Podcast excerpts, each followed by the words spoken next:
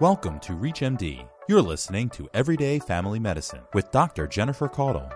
Heat stroke and heat exhaustion are very important topics, especially as we come into warmer months. This is something that many of our patients may be exposed to, may experience. And I think as a healthcare provider, what's really important for us to understand and to educate our patients about is that sort of key difference between the two. Namely, that is mental status changes.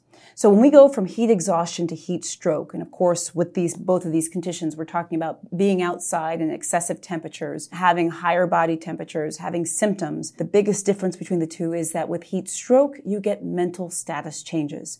That could be in the form of someone feeling confused. They could be um, not just lightheaded and dizzy, but confused. They may not know where they are. They may even be unconscious.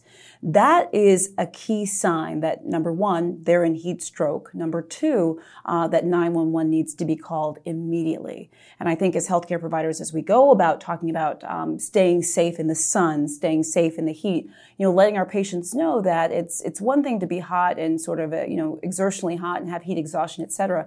When we talk about heat stroke, we're really talking about uh, changes in the way that we're thinking, and that's a warning sign we and our patients need to be thoughtful about.